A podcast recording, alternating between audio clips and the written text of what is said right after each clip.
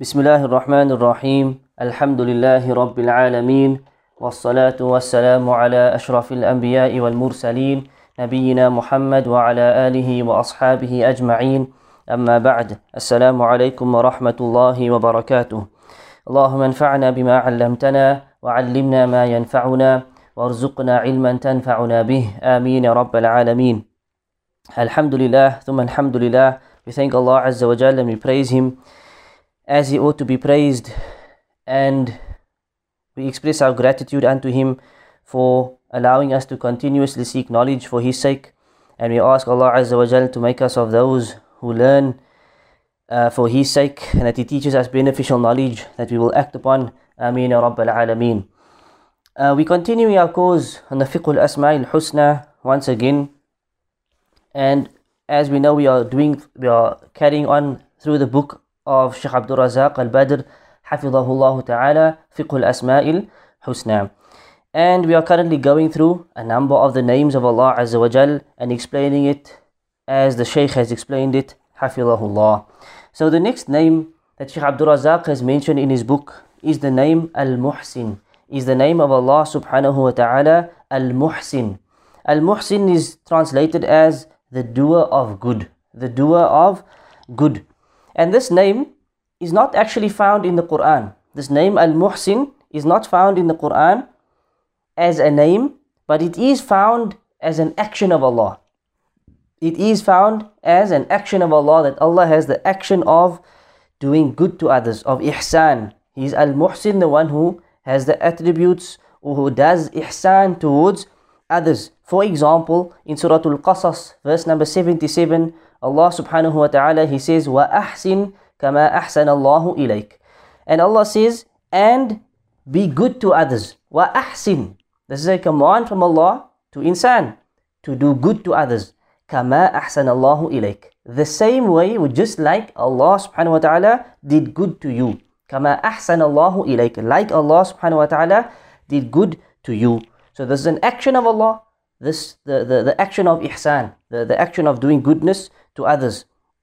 Nabi Yusuf alayhi salam in Surah Yusuf verse 100 he said وَقَدْ أَحْسَنَ بِي وَقَدْ أَحْسَنَ بِي إِذْ أَخْرَجَنِي مِنَ السِّجْنِ And Allah he says indeed he my, my Lord he did good to me أحسن بي إذ أخرجني من السجن when he took me out of the prison وقد أحسن in another ayah Surah Al-Talaq verse number 11 Allah subhanahu wa ta'ala says قد أحسن الله له رزقا and indeed Allah will have indeed granted them an excellent provision أحسن الله له رزقا and there are many such examples of this explaining and proving to us the action of Allah is the action of ihsan as he is al-muhsin however we find this name mentioned in hadith. We find this name mentioned in the sunnah of Rasulullah sallallahu alaihi wasallam in at least three hadith. The first hadith is narrated by Anas ibn Malik radiallahu anhu. He said that Rasulullah sallallahu alaihi wasallam said, إِذَا حَكَمْتُمْ فَعْدِلُوا When you judge between people, for example, فَعْدِلُوا then you have to be just.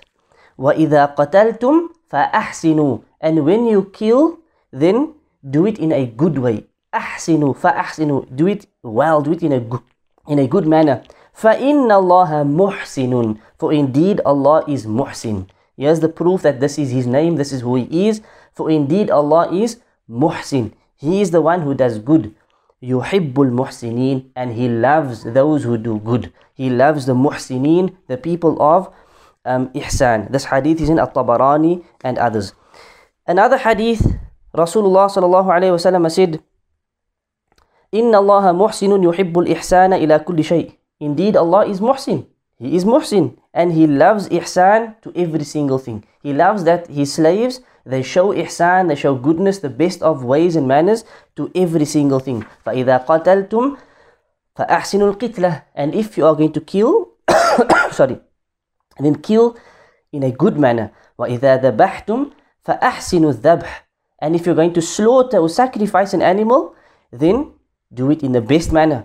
وَلْيُحِدَّ أَحَدَكُمْ شَفْرَتَهُ وَلْيُرِحْ ذَبِيحَتَهُ And then he said at the end of the hadith, so let each of you sharpen his blade or his knife that he is slaughtering with وَلْيُرِحْ ذَبِيحَتَهُ So that the animal that he is slaughtering does not suffer.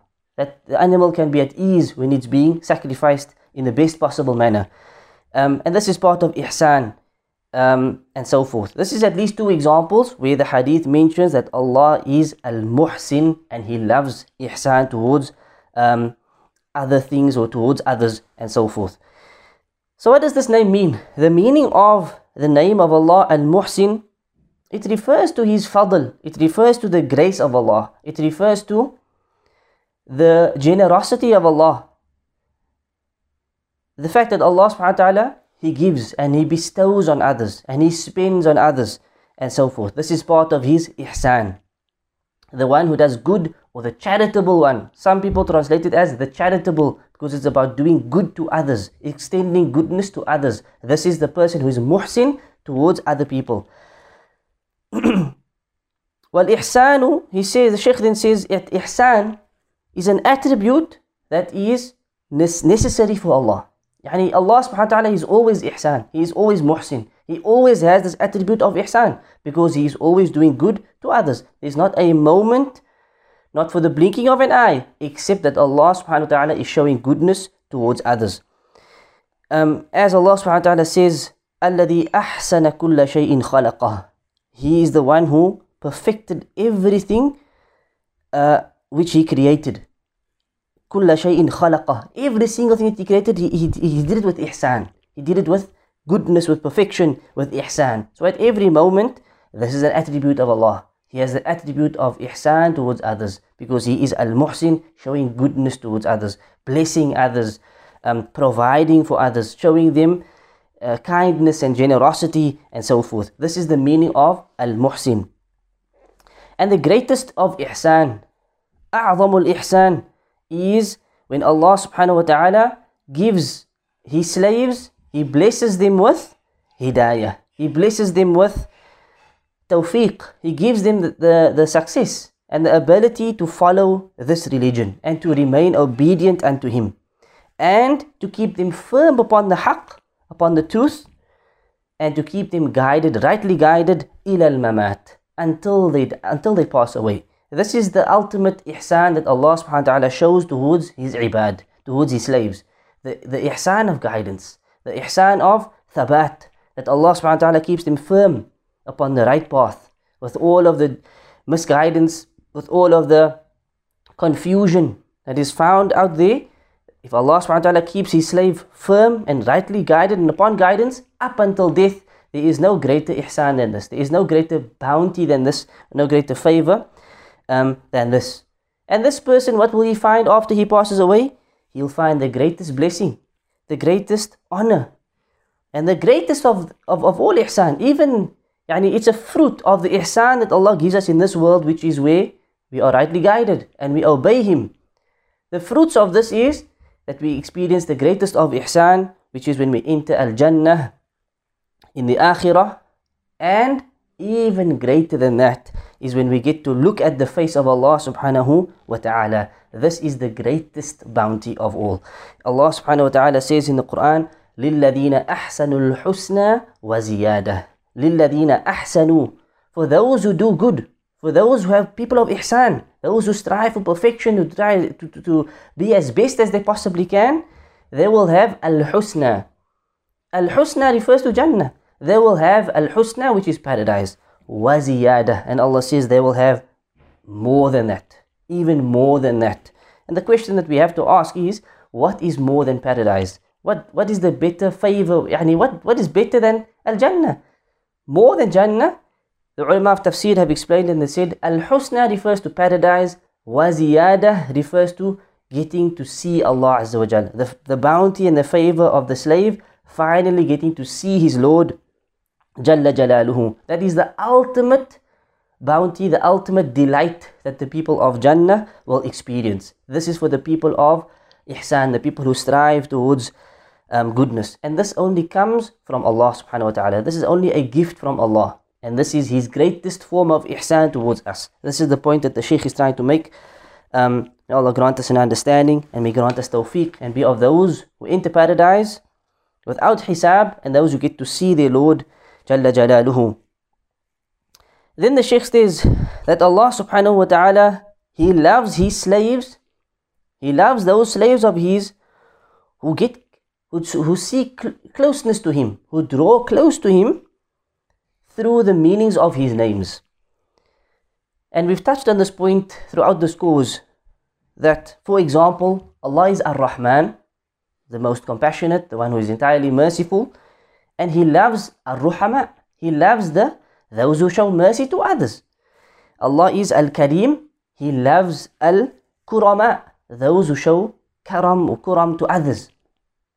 He's generous, He's kind, He loves those who are like this to others. Allah loves that we see who He is and we take uh, from this, this, this, these characteristics of Allah subhanahu wa ta'ala and we try and implement it to the best of our ability. You know, to Allah belongs the greatest of examples and all perfection. But we, we, we learn from the, the great attributes of Allah subhanahu wa ta'ala and we try and instill them within us. So Allah likewise is muhsin and He loves the muhsineen.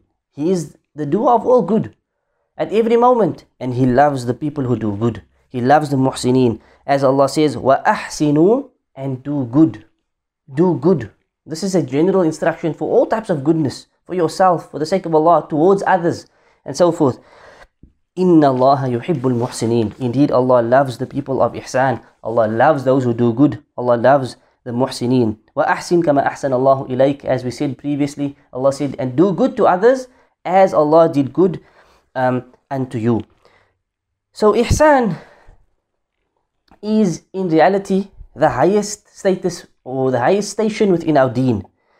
We know we learn from the hadith Jibril, the famous hadith Jibril alayhi salam, when he came to the Prophet ﷺ in Masjid al-Nabawi and he asked questions so that these questions would be answered and it would be as a teaching towards the Ummah. He asked him what is Islam? Rasulullah answered with the five pillars of Islam. He asked him what is Ihsan? He responded with the six pillars of Ihsan. And then he asked him what is, sorry, he, he asked him what is Iman? And he responded with the six pillars of Iman. And then he responded and he asked him with what is Ihsan?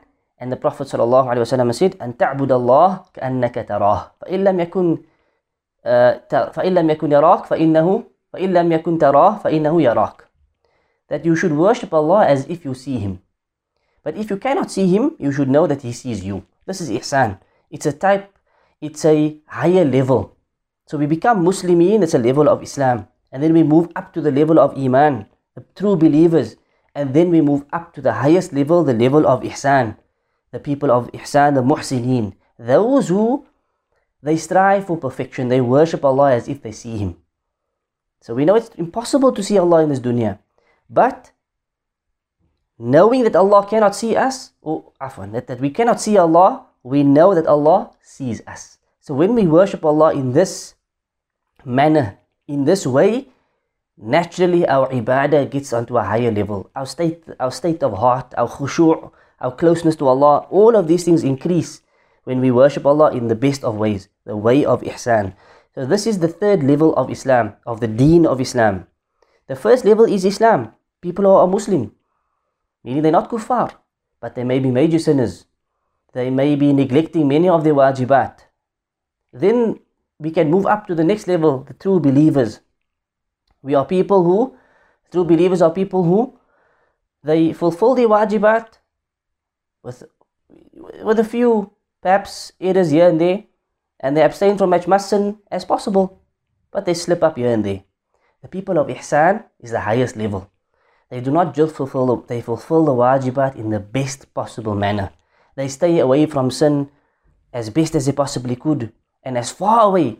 So maybe they don't just stay away from the haram, they stay even something's makruh, they stay away. Khalas, it leads to some, it could possibly lead to haram, we stay away. This is a, a sign of ihsan. The same with any type of goodness, they hurry to do it. They don't only follow that which is fard, that which is obligatory, they try their best to fulfill as much of the sunnah as possible in the best possible way. This is signs of ihsan. This is the type of, this is the highest level that we should be striving for, bi'idhnillahi ta'ala. Um, from ihsan also is ihsan towards others. Yani, we spoke about ihsan as an act of worship. When we worship Allah, we worship Allah with ihsan in the best possible way. Right? And each worship, each act of worship, we can speak about in detail, especially salah. Salah, you know, what is ihsan in salah? There's a lot of details, khushu' and focusing and concentration and not fidgeting, understanding what you're reciting, praying on time and so forth, praying according to the sunnah of the Prophet and there's many examples. Fasting has ihsan, Hajj has ihsan, Umrah has ihsan, Sadaqah has ihsan, reading Quran is ihsan. and every other act of worship we can strive for when it comes to to try and reach the level of ihsan.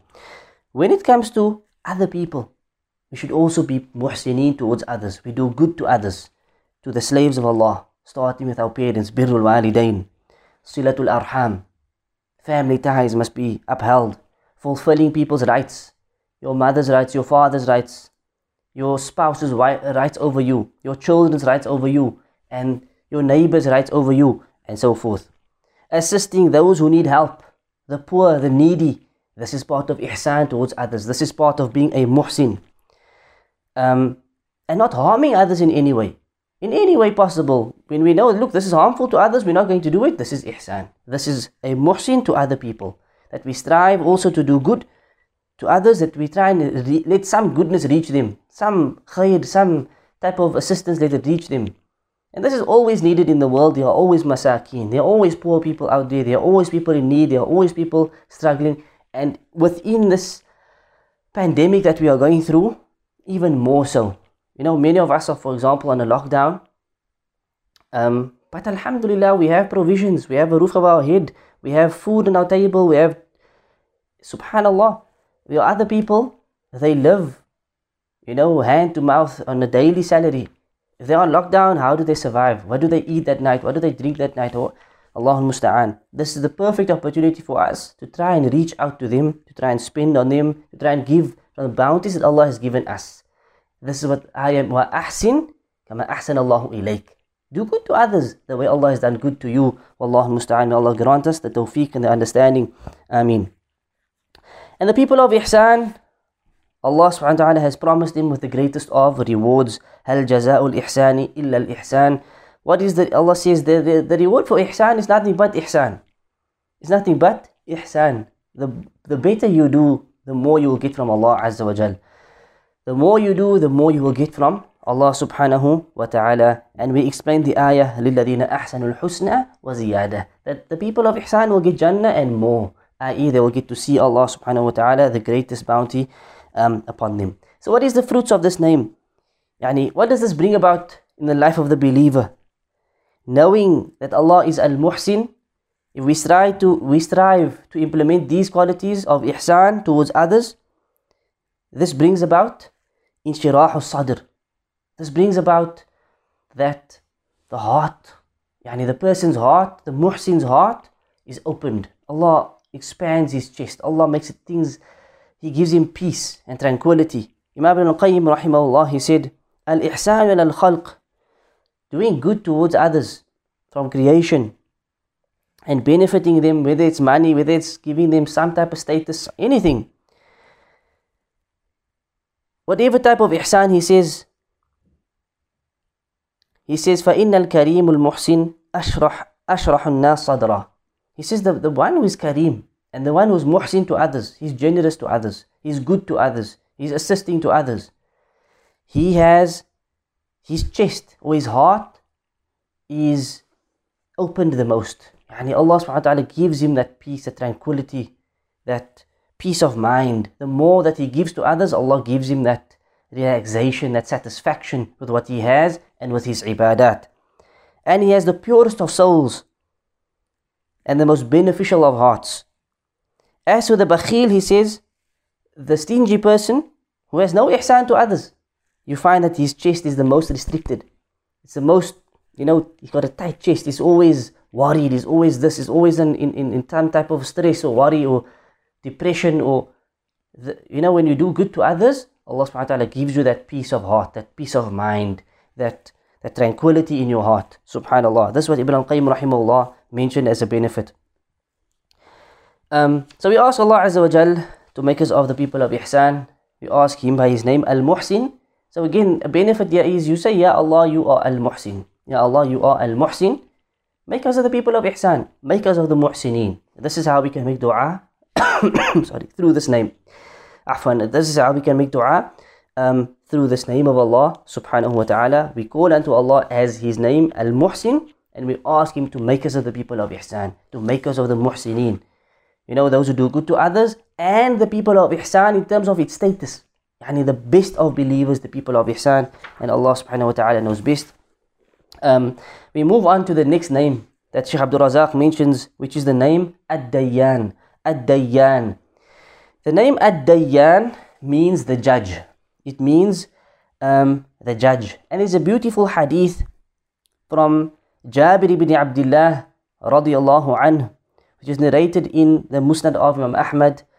It's also in Al-Mustadrak of Al-Hakim and also narrated by Al-Bukhari in Adab al-Mufrad where he says that it reached me about a hadith reached me from a man who heard from the, the messenger of Allah sallallahu alaihi wasallam so Jabir says I went and I purchased a camel ثم شددت عليه رحلي then I traveled and I he basically says that I exerted myself in traveling and it took him a month until he reached Sham which is a greater Syria. And who did he find in Sham? Abdullah ibn Unais رضي الله عنه another صحابي فقال للبواب قل له جابر على الباب So he said to the Bawab who is the gatekeeper say to him Jabir is here and Abdullah said Jabir who? Ibn Abdullah Jabir ibn Abdullah is here and he said yes it's, it's, it's me Jabir ibn Abdullah and Abdullah ibn Unais came to get him at the door and he embraced him and he embraced him in return. And Jabir says, I said to Abdullah, a hadith reached me from you that you apparently heard it from the Messenger of Allah sallallahu alaihi wasallam qisas. It was, it was a hadith about retribution. So I feared that perhaps you may pass away or I may pass away before I hear the hadith from you. And there's already a great benefit in this. Look how this companion, he heard about the hadith from a man in Sham. He purchased a camel, took him a month's journey, immediately he traveled, fearing that what if he passes away before I hear it from him? Uh, or, he, or I pass away before I can hear it from him. Subhanallah. Look how they strove to seek knowledge and how hard they, they, they pushed themselves to preserve this deen of Allah, to preserve the hadith and the sunnah of Rasulullah. And look at this, this is something amazing and a lesson for us. How many of us have to travel, you know, for a month by camel through the desert to go learn one hadith. Look at the way we are learning right now, sitting in our homes, reading from a book, and we are listening and learning many hadith many ayat. Wallahu musta'an. This is the efforts of the Sahaba compared to our efforts. And the hard work of the Sahaba compared to our hard work. And this is why they are the best of the best, the best of the Ummah. May Allah be pleased with them all. So Abdullah ibn Unais he said, I heard Rasulullah sallallahu alayhi wa sallam say, يُحْشَرُ النَّاسِ يَوْمَ الْقِيَامَةِ That the people will be raised on the day of Qiyamah. عُرَاتًا غُرْلًا بُهْمًا Uratan means they will be raised uh, عراة غرلا and buhman عراة يعني they will be barefoot غرلا means they will be uncircumcised and buhman meaning they will be uh, they will have nothing. And the hadith actually mentions this wama buhman? He said what is buhman? The prophet then said laysa ma'ahum شيء. a person who's bankrupt he has nothing with him of the dunya at all. Then it will a caller will call out with a voice that they will hear from far but as if it is from near. Ana al-malik ana al-dayyan. The caller will say which is allah ana al-malik on this day, they will be standing in front of Allah like this. And Allah will call out and say, I am the king, I am a Dayan, I am the judge. I am a Dayan, the judge. And this is of course the evidence for the name Ad-Dayyan which is found in this hadith of Allah subhanahu wa ta'ala. That's the name of Allah subhanahu wa ta'ala. And then basically Allah subhanahu wa ta'ala says to the people on the day of Qiyamah, it's not befitting that anybody from the people of the fire enters the fire whilst he has with him uh, something of the people of Jannah, unless I do retribution with this. And it's not befitting for the people of Jannah to enter Jannah, and yet he has with him something of the people of the fire, except that I will do retribution through this. Hatta al even if it's a smack or a slap in someone's face, this is this also counts as retribution. So perhaps you've done something wrong, or somebody from the people of the fire did something to the people of Jannah that they owe them or that they oppress them with. They will not enter until that justice has prevailed. Until even if it's a smack, he will have to, it will be returned on that day. Um, so they said, قُلْنَا كيف? How? How will this happen? وإنما تأتي تأتي الله عز وجل عراة غرلا بهما How can this happen when we will meet Allah barefoot, barefoot غرلا uncircumcised and bankrupt يعني how is the retribution going to take place? We are all standing there with nothing.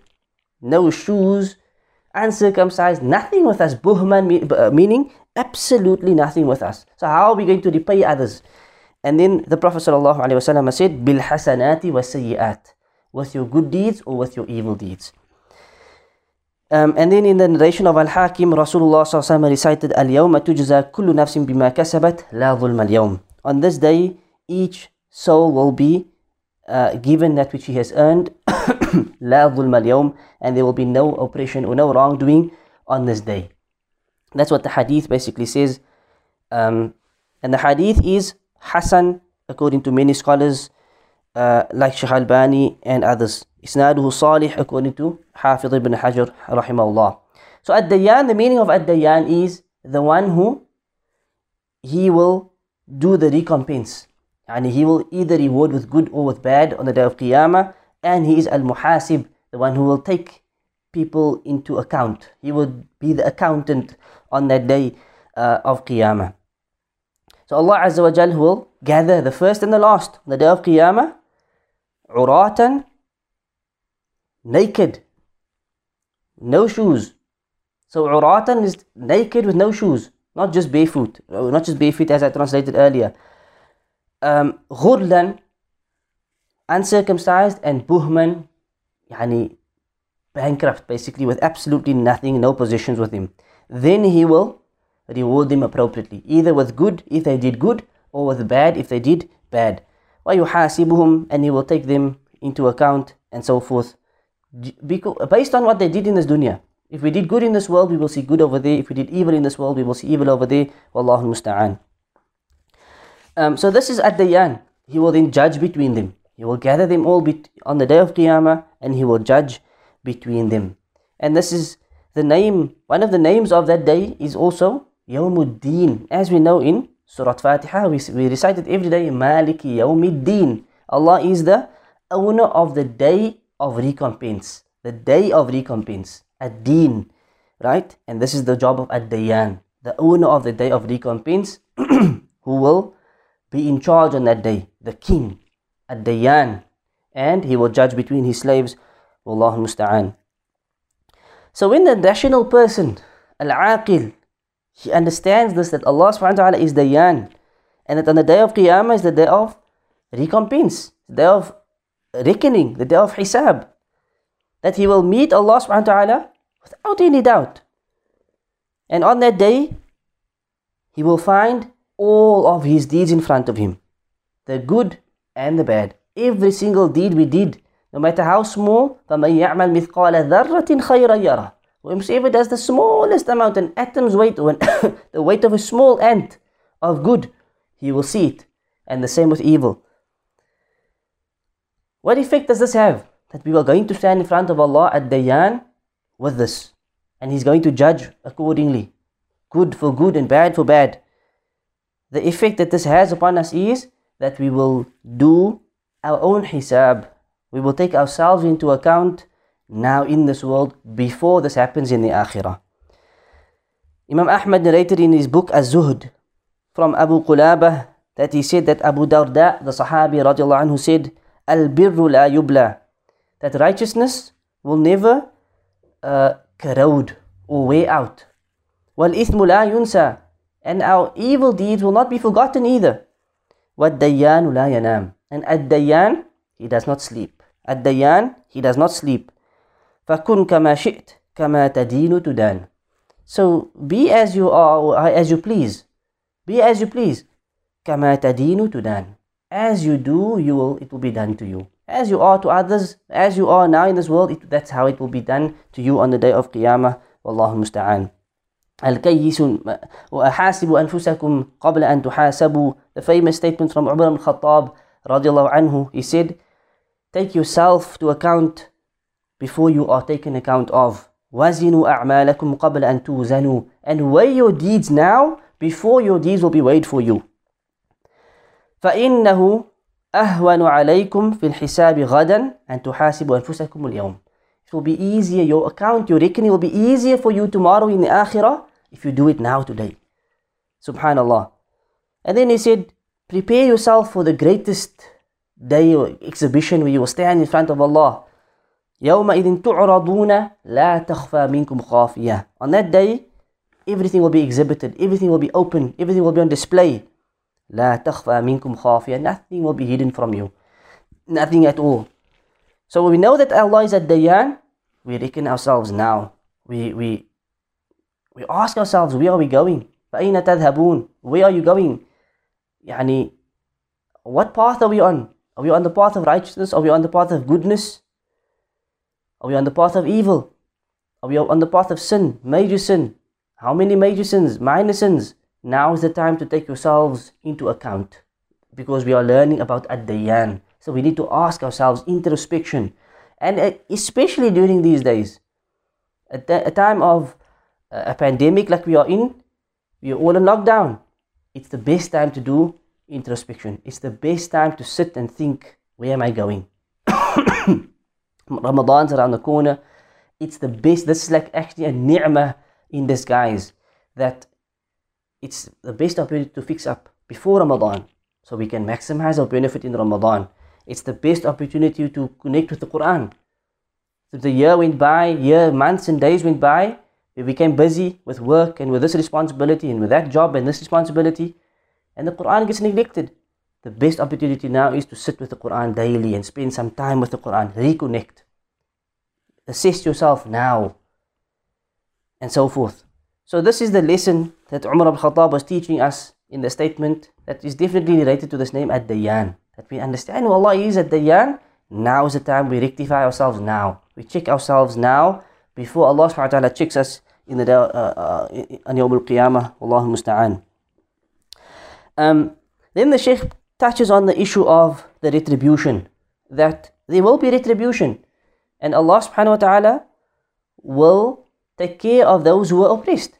And they will get their rights on the day of Qiyamah, on the day of recompense, and the day of Hisab. They will get their uh, justice. And how does this happen? Here we saw in this hadith, it says, even if it was a smack, it will happen. And the question was asked, how will retribution happen if we are naked, bare feet, barefoot, uncircumcised and bankrupt? We have nothing with us of the dunya. How is retribution going to happen? This is explained in another hadith where Rasulullah says, "Atadruna mal muflis." Do you know who is the muflis, the truly bankrupt one? And they said, "Al muflis fina man la dirham lah wa la mata'." The muflis amongst us is the one who has no dirham, no money, no wealth, wa la mata', and he has no provision with him at all of the dunya. And then the Prophet wasallam said, "Inna al muflisa, indeed the muflis from my ummah." will come on the day of Qiyamah with salah, with fasting and zakah. But he also comes after cursing this one and abusing that one and slandering this one and stealing the wealth of this one and spilling the blood of that one. وَضَرَبَ هَذَا and striking and hitting or beating this one. So he comes with good deeds, a mountain for example of good deeds. But with those good deeds came oppression and wrongdoing and transgression towards others. فيعطى هذا من حسناته وهذا من حسناته So this one who oppressed in some way will be given of his good deeds and that one will be given of his good deeds and that one will be given of his good deeds until they are repaid in full. فإن فنيت حسناته قبل أن يقضى ما عليه أخذ من خطاياهم فطرحت فطرحت عليه ثم طرح في النار رواه مسلم. Subhanallah. If that mountain of good he came with is now done, it's spent on each person, and there are still people waiting in line. There are still people who have not been repaid for their dhulm that they have experienced, for the wrong and the oppression. There's no more good to give them. Their bad deeds will now be taken and given to this, be given to this person. So your, your good deeds is is gone, it's expired, it's, it's used up. now your bad deeds, this gets added to the, the pile on the on the left hand side of the scale, on, onto the side of your sin. So he comes with oppression, take all of that, put it on his sins, and you go. And the next one, and the next one, and the next one, Allah musta'an, until this person is thrown into the fire.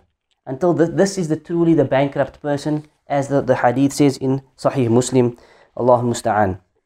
So the lesson here is the lesson that's mentioned in this hadith of qisas, that it will take place, retribution will take place on the day of Qiyamah. It's about again rectifying ourselves now. If there anything we, if there's anything we did to others, apologize and make tawbah to Allah.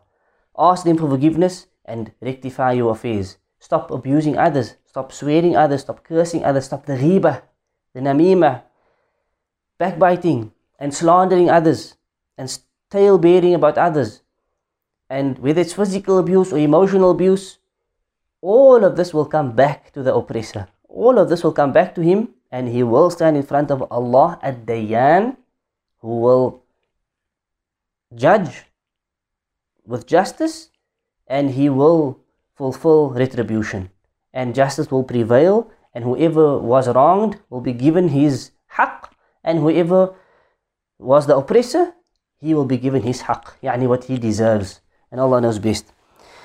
So it's upon us to think about this day, you know, this great day, the day of Qiyamah, and to understand that Allah subhanahu wa ta'ala is a Dayan, that He will give each one his haqq. He will give each person what he deserves, and it's upon us to rectify our affairs before this happens, before we are the true muflisin. We are going to be of the bankrupt ones where this happens to. And may Allah protect us. Ameen ya Rabbal Alameen. طيب. we move on to the next name of Allah subhanahu wa ta'ala which is Al-Muqaddim and Al-Mu'akhir. Al-Muqaddim and Al-Mu'akhir. Al-Muqaddim means the expediter, the expediter. To expedite means to make something happen uh, sooner. To make something happen sooner, or some process or some action, let it happen sooner. This means to expedite. Allah is the expediter. He can make this. He can make things happen sooner rather than later. Sorry, sooner rather than later. He's also al-mu'akhir, the deferrer, the one who defers something. He can make it happen later rather than sooner. This is from the attributes of Allah subhanahu wa ta'ala. These two names are found in hadith. They are found in a number of hadith of the Prophet sallallahu alaihi wasallam. One example we'll mention in Sahih Muslim, where the Prophet sallallahu alaihi wasallam used to say, um, between the tashahhud and the taslim. So we know this is one of the times where du'as are accepted. So we make the tashahhud, the entire tahiyatul mubarakat, and then we say the salawat upon the Prophet ﷺ, and then there's a period before we make taslim, before we say assalamu alaikum wa in, in each salah, where we can make dua. This, this position here, this time here is one of the times where du'as are accepted. And there are a number of du'as that the Prophet ﷺ taught us to say in that position. The famous one is the dua where we seek refuge in four things from the fire, from the qabr, fitnat al mahya wal mamat, the fitnas of this life and death, and the fitna of the the evil fitna of the Masih al-Dajjal. That, that some scholars actually say is a fard to say, other scholars say it's a sunnah. Um, it's important to say those, those four. And then there are many others that the Prophet ﷺ used to say in this time. So it's actually a sunnah to lengthen the tashahhud and increase in your dua in that place. Then you say the taslim. Because you are making dua in that time, it's accepted. And you are still within the salah, so it's better than the dua after the salah. Right? Um, one example of what the Prophet ﷺ used to say was akhart wa ma asrartu wa ma asla' wa ma a'lant wa ma asraftu wa ma anta a'lamu bihi minna wa a'lamu bihi minni أنت المقدم وأنت المؤخر لا إله إلا أنت Oh Allah, forgive me for my sins, that which is former and that which is latter. That which I did in the past, that which I did today or in the future.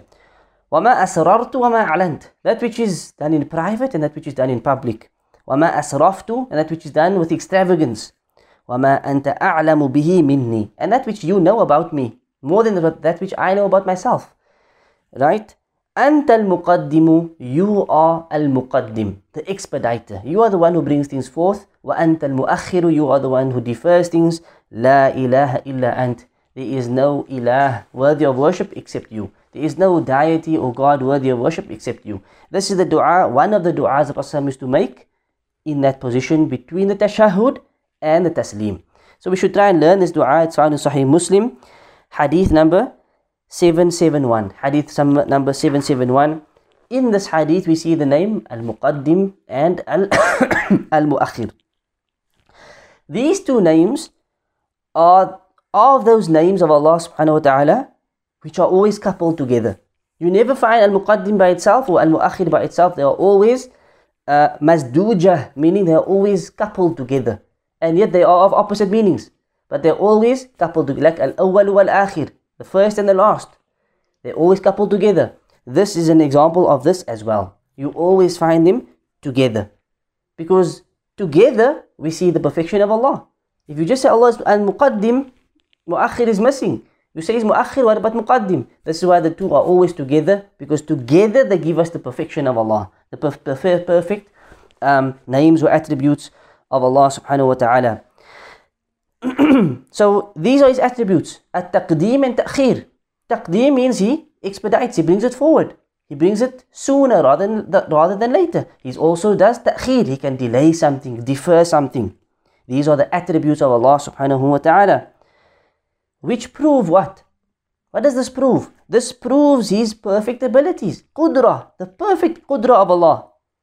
And it proves that His will is always fulfilled. Whatever Allah wants to happen will always happen.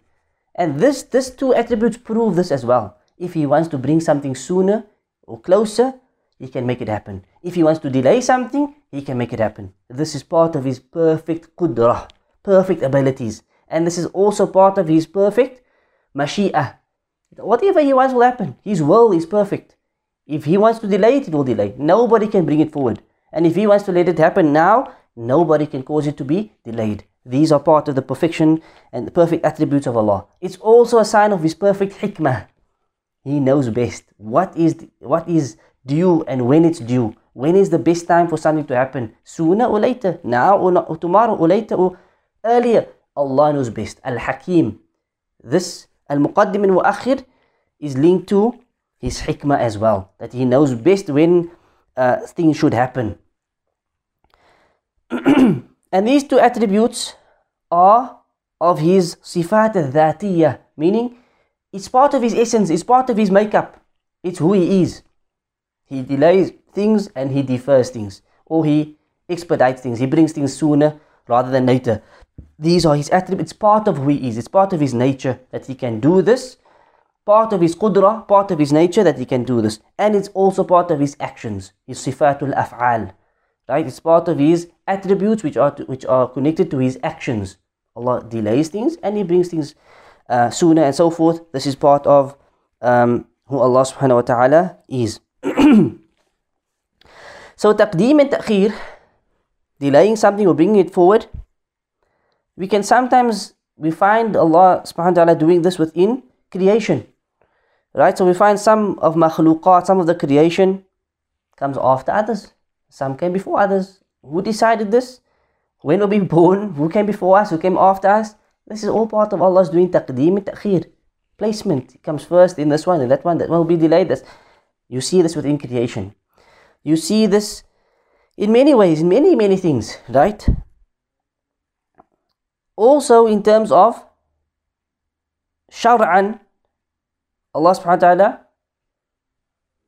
gave certain anbiya certain virtues over others, over creation, over the rest of creation and so forth. And even within creation, others have been given certain things which others have, have not. Right? This is part of taqdeem, bringing them forward and delaying them, pushing them a bit back. This is part of this as well. So some of them have been given ilm, knowledge of the sharia, through iman, righteous deeds, akhlaq and so forth while others have not. So this is a, a, a, a placement level which Allah brings others forward with these attributes, with these blessings, and, and He pushes others back with these blessings. Also part of taqdeem and ta'khir. He brings other people forward with certain benefits, and He delays and pushes others back with certain withholding certain benefits um, from them. This is also part of taqdeem and ta'khir. And all of this is part of the hikmah of Allah subhanahu wa ta'ala. if we look at the hadith, right?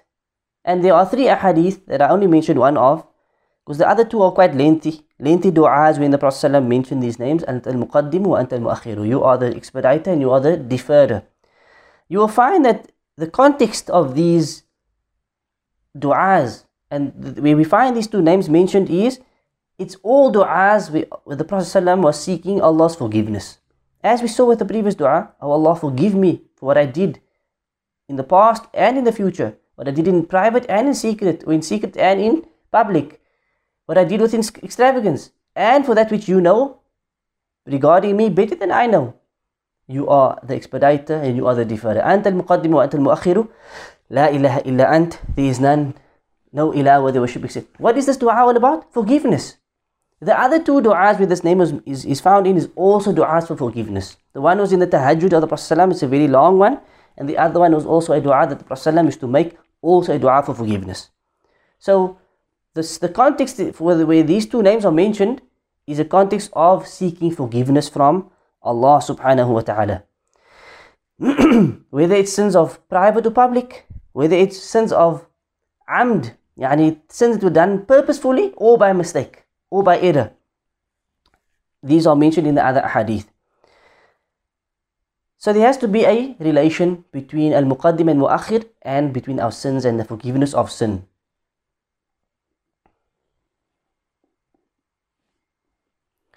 طيب, what is the connection in sin? What do we find?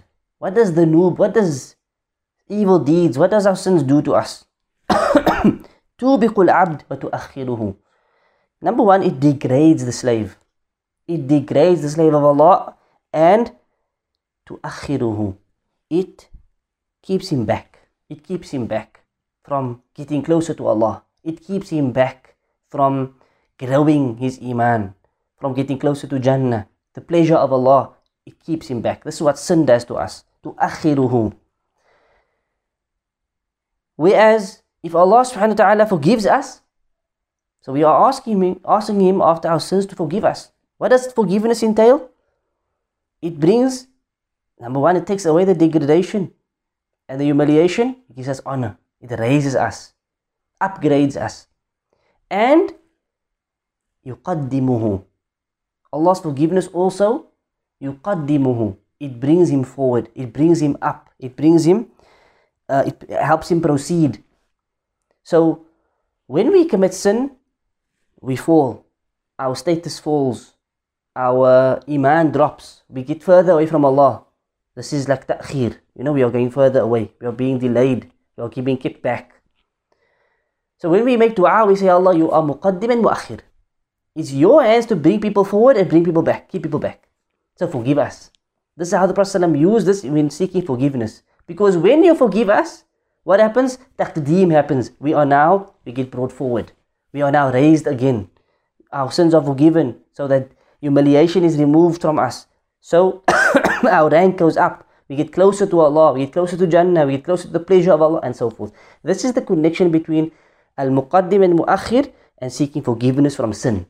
Because what sin does is it keeps us back, it, it delays us, uh, it, it, delays our progress to getting to Allah and, and getting closer to Allah and to getting into His forgiveness and His pleasure.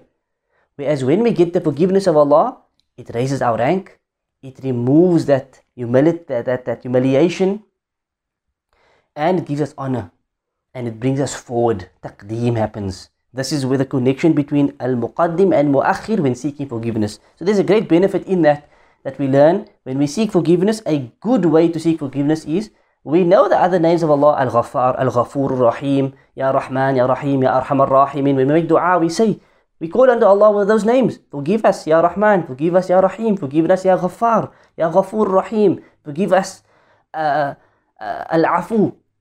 Tuhibbul Afu fa'fu anni. We know the dua. You love to pardon, so pardon me. But this is another example from the sunnah that we learn. When we make dua for forgiveness, we can use these two names as well. Al-Muqaddimul Mu'akhir. Allah, you are Muqaddim, you are Mu'akhir. You are the one who defers, you are the one who expedites. So, yani, what are you asking Allah for? Do not defer us. Don't keep us back. Help us proceed forward. Muqaddim. And we are acknowledging it's in the hand and the power of Allah. And this is the beauty of, you know, the dua. So Allah subhanahu wa ta'ala, everything is in His hand. Al-Izzah, honor, is in His hand. And likewise, humiliation and degradation is in His hands. So we call unto Him with these two names, acknowledging His, His greatness, His perfection in these ways, and we ask Him like this to forgive our sin and to raise our rank, and Allah knows best. And we know from a hadith, the Prophet ﷺ said, There is no heart except وهو بين أصبعين من أصابع رب العالمين. There is no heart except it's, it is between the two fingers of the fingers of the Lord of, of, of all that exists. Between the two fingers of Allah. إن شاء أن يقيمه أقامه وإن شاء أن يزيغه أزاغه. If Allah wants to guide it, that heart, and keep it firm and straight, He will do that. And if Allah wants to misguide it and put it astray, He can do that. It's in the power of Allah, it's in the will of Allah, it's in the, the it's in the abilities of Allah subhanahu wa ta'ala. And this is why the Prophet used to say often, Ya muqallib al-qulub, thabbit qalbi ala dinik. Oh, the one who controls the hearts. Al-qulub, who turns our hearts. Keep our hearts firm upon your religion. Qulubana wa thabbit qalbi. Keep my heart firm upon your, upon your deen, upon your religion. So it's a dua we need to make because Allah subhanahu wa ta'ala is in control of the hearts. Everything is in His hands, in His ability. We call unto Him with His beautiful names and attributes, and we ask Him for um, guidance and for forgiveness. Amin Alameen. A lesson in this is that the happiness of the slave and the honor and the humility of the slave and his taqaddum and ta'akhur, whether he comes forward or he skip back, is in the hand of Allah subhanahu wa ta'ala. If Allah guides him, he will be guided. And if Allah misguides him, he will be misguided. This is what we learn from this lesson. But what we also know is Allah subhanahu wa ta'ala has given us a choice and has given us the ability to decide. Yani, what do you want? If you want goodness, you need to do good. If you want evil or bad, then do evil and bad. So, as much as we know guidance is in the hand of Allah, we have to strive to achieve the guidance. As much as we know uh, misguidance in the hand of Allah, we need to try our best to stay away from misguidance. لمن شاء منكم أن يتقدم أو يتأخر. It's a warning for who? For those amongst you that wants to proceed or stay back. Yani if you want to proceed, do that which will help you proceed, that which will get you closer to Allah, to Jannah, to the pleasure of Allah. And if you want to stay back, this is a warning for you as well. Do not stay back. So stay away from those sins. Stay away from the sins that will distance you from Allah, that will keep you away from His paradise, that will get you closer to His wrath and closer to His, his the fire of Jahannam. Billah. So it's upon us to try our best and to make dua constantly for guidance and to know that this is the ability of Allah subhanahu wa ta'ala alone. So we beg Him and we ask Him constantly for guidance.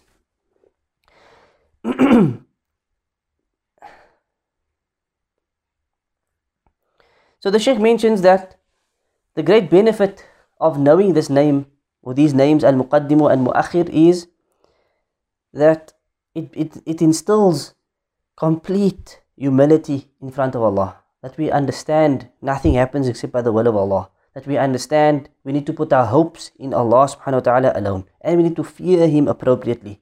And never lose hope in His mercy. As we know that all good comes from Him and no harm can befall us except by His will. He is muqaddim and muakhir. He can bring us forward and He can also keep us back if that's what we deserve. So we turn to Him alone. We worship Him alone, we beg Him alone, and we do not worship anyone besides Him as they have no abilities. Wallahu musta'an. In a hadith, the Prophet sallallahu alaihi wasallam, he saw some of his companions lagging behind. And he said, تقدموا He said to them, come forward and follow my lead. Come forward and follow my lead. And don't be of those who lag. Come forward, come to the front. And he said to them, وَلْيَأْتَمَّ بِكُمْ مَنْ بَعْدَكُمْ And let those who are after you follow you. لا يزال قوم يتأخرون حتى يؤخرهم الله. He said then that a, no people continues to skip to the back until you accept that Allah subhanahu wa ta'ala will push them to the back. So it's about pushing yourself to the forward, motivating yourself, striving for the best, striving for the best. You know, um, and this is how Allah subhanahu wa ta'ala will increase you. But those who are always lagging behind, it may happen that Allah subhanahu wa ta'ala will push them to the back eventually. Wallahu musta'an. Um, so those are some of the benefits of that name or those names Al-Muqaddimu and Al-Muakhiru. We move on to the last name for the evening, which, which is Allah subhanahu wa ta'ala's beautiful name At-Tayyibu. At-Tayyib. At-Tayyib. The name At-Tayyib means the pure or the good. The good or the pure. This name is found in the hadith of Abu Hurairah radiallahu anhu where he said that Rasulullah sallallahu alayhi wasallam said Ya ayyuhan nas, O humankind, inna Allah tayyibun la yaqbalu illa tayyiban. Indeed Allah is tayyib, Allah is pure and He does not accept except that which is pure. Uh, indeed Allah is pure, tayyibun and He does not accept accept uh, that He does not accept anything except that it is pure. And indeed Allah subhanahu wa ta'ala instructed the mu'mineen with that which he instructed the mursaleen, the messengers. And he recited, يا أيها الرسل كلوا من الطيبات واعملوا صالحا إني بما تعملون عليم. O messengers, eat from that which is pure, that which is طيبات, that which is pure and wholesome. واعملوا صالحا and do righteous deeds. إني بما تعملون عليم. And indeed I am aware of that which you do. Knowledgeable over that which you do. And he recited, يا أيها الذين آمنوا كلوا من طيبات ما رزقناكم O you who believe, um, eat from that which is pure, from that which we have provided for you. Then he mentioned a man, يطيل السفر, who traveled extensively. أشعث أغبر, who was full of dust. And يمد يديه إلى السماء. He was full of dust and he was uh, disheveled. And he raised his hands to the sama and he said, Ya Rabbi, Ya Rabbi. وَمَطْعَمُهُ haram, but his food was haram, and his drink was haram, and his clothing was haram, and he was nourished with haram. فَأَنَّا يُسْتَجَابُ لِذَلِكَ Will this person be responded to? Is the question ended off by the hadith. The answer, of course, is Bala or Nay, he will not be answered to. And the hadith is in Muslim. Um, even though he's a traveler, whose dua is accepted, even though he's in a state of desperation, even though he raises his hands, all things which helps the dua being accepted. But because his food and his drink and his clothing and his nourishment was haram, he will not be responded to. So we instructed to eat that which is pure, wear that which is pure, drink that which is pure, be nourished and live with that which is pure. And then our du'as will be accepted. This is what the hadith is basically teaching us. Because Allah is pure and He does not accept that which is not pure. He does not accept it except if it is um, pure. So Allah subhanahu wa ta'ala, the meaning of at-tayyib is the one who is pure and perfect from all defect and weakness and so forth. And everything about him is pure, right? The asl of tayyib is tahara wa salama min al-khabath, right? What does tayyib mean? Something which is tayyib is something which is clean and pure and it is free from any type of dirt. This is tayyib. This is the translation. That's why we give it the translation of pure. And Allah subhanahu wa ta'ala, we know that He is always perfect in His names and His attributes and His essence, in His speech, in His actions. Everything that comes from Him is pure and perfect. طيب. Um, Ibn al-Qayyim rahimahullah, he mentions about the tahiyyat or the tashahhud where we mention this word. At-tahiyyatu lillahi wa at-tahiyyatu al-mubarakatu salawatu tayyibatu. Tayyibatu lillah. We say at-tayyibatu lillah. All that which is pure is for the is for Allah. It's due unto Allah. This is what we are saying. Right? Meaning, in terms of purity and perfection, in terms of speech and action and attributes and names, all of this is for Allah subhanahu wa ta'ala. He is pure and perfect in all of these things. He is tayyib, his actions are tayyib, his sifat, his characteristics are tayyib, His names are tayyib, the most pure of names, the most pure of attributes, the most pure of every single thing. Nothing comes from him except that it is tayyib. And nothing ascends to him except that it is tayyib. And nothing brings you closer to him except that it must be something tayyib. So his speech is tayyib, and all good speech which is tayyib goes up to him. His actions are tayyib, and all good actions that we do will ascend unto him and be accepted by him. فَالطَّيِّبَاتُ كُلُّهَا لَهُ All tayyibat, they belong to Allah. Everything that is pure and perfect is actually belongs to Allah subhanahu wa ta'ala and is attributed to Allah subhanahu wa ta'ala. As the Prophet said, Inna Allah tayyibun la yaqbalu illa tayyiban. Indeed, Allah is pure and does not accept that except that which is pure. And then Ibn al-Qayyim carried on and he said that Allah subhanahu wa ta'ala in his sharia and in his qadr, in his decree, he, he, all of these things are pure. All of these things which comes from Allah, His Sharia, His rulings, His decree, His divine decree, are all tayyibat lit tayyibin. Are all tayyibat, all pure things for those who are pure and those who are, are striving to be good. In fact, he says, ما طاب شيء قط إلا بطيبته سبحانه. There is nothing that which is purified in this world except that it is from Allah subhanahu wa ta'ala's purity. It's from His tayyibah. Um, and therefore we say at-tahiyyatu lillah. This is just time to give an explanation of what this part of the tahiyyat means. At-tayyibatu lillah. You are saying that all things which are pure and perfect, they belong to Allah subhanahu wa ta'ala alone. So the hadith, Inna Allah tayyibun, indeed Allah is tayyib and does not accept except that which is tayyib, proves that Allah subhanahu wa ta'ala only accepts the actions which are pure and the speech and aqwal which are pure. It is general for all actions and all a'mal. Right? We do not do any deed except that it has to be pure for Allah to accept it. And no statement except that it has to be pure for Allah to accept it. And no earning except that it has to be pure for Allah to accept it. And no sadaqah except that it is pure, it's sincere for the sake of Allah and so forth. This is how Allah will accept it. Some of the scholars on this hadith they said if a person makes hajj with haram money, his hajj will not be accepted because it's not pure. It's not pure money and so forth. This is how you understand they, they apply this hadith. Because Allah only accepts that which is pure, that which is done with pure earning, pure eating and drinking, a pure niyyah, pure actions according to the sunnah of the Prophet and so forth. This is all encompassed in the meaning of um, pure. Pure is also aqidah, the proper correct religion. Our aqidah is pure, comes from the Quran and the Sunnah the rulings of the Sharia, the adab and the etiquettes that we learn from the Sharia is pure, it's tayyib. It's from the most pure of all things because it comes from the Quran and the Sunnah. The more of this we incorporate, the more success we will find. And the more we turn away from this guidance, the more success we will, we will lose. Wallahu musta'an. And because Allah only accepts that which is pure. Um, and then the Shaykh mentions that Allah subhanahu wa ta'ala has mentioned a number of things as being pure. All of them is speech. Allah mentioned ضرب الله مثلا كلمة طيبة a good word كشجرة طيبة is like a pure tree and he also mentioned speech which can be خبيثة impure كلمة خبيثة كشجرة خبيثة and the example of a impure evil speech is like an impure tree يعني it will have roots and it will have fruits that it will bear and Allah said إليه يصعد الكلم الطيب the righteous, good speech, good word will ascend to Allah. And the Rasul he made that which is tayyibat permissible, that which is khaba'ith, impure and dirty, impermissible.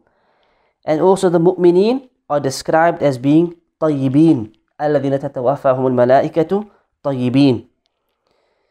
And when the malaika takes their ruh, the believers, it will be said to them, اخرجي أيتها النفس الطيبة come out أو soul who was طيبة كانت في الجسد الطيب who was in a, a body which was pure this is the way Allah subhanahu wa ta'ala describes and the hadith describes the believers many things are described as pure we should strive for that which is pure at all times and on the day of Qiyamah when they enter Jannah it will be said to them طبتم فادخلوها خالدين you have been purified so enter into Jannah forever and ever. Also in a hadith, the hadith says when a mu'min visits his brother for the sake of Allah, it will be said to him, the malaika say to him, Tibta, you have done well. وَطَابَ مَمْشَاكَ And may your livelihood be good.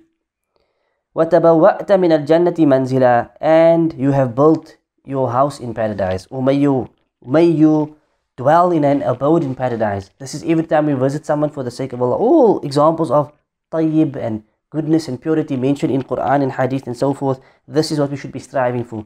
To be of the tayyibin in our belief system, our aqidah, in our actions, in our dealings with others, in our akhlaq, in our character, in our etiquettes, in our every single thing. The way we practice the deen, the way we eat, the way we live, the way we, the way we sleep, the way we dress, everything we should try to be of the tayyibin, those who are pure and good, that do, that, that, that do these things for the sake of Allah. The last point that the Shaykh mentions is that when the mu'mineen becomes pure and he does well in this dunya, he will meet, he will then leave this world and we said the malaika will call unto him and say, Oh, come out, O soul, which was tayyibah, which was in a, a, a body which was tayyib.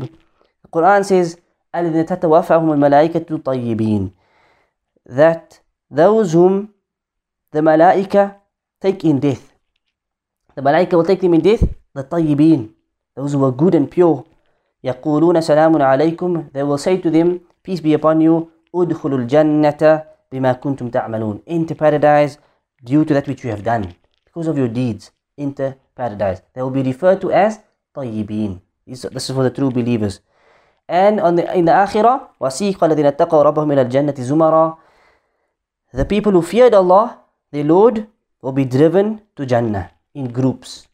حتى إذا جاءوها until they reach Jannah وفتحت أبوابها and its doors or gates are opened for them وقال لهم خزنتها and the gatekeepers will say to them سلام عليكم peace be upon you طبتم you have been purified you are now pure completely pure فادخلوها خالدين so enter it forever and ever the Sheikh mentions that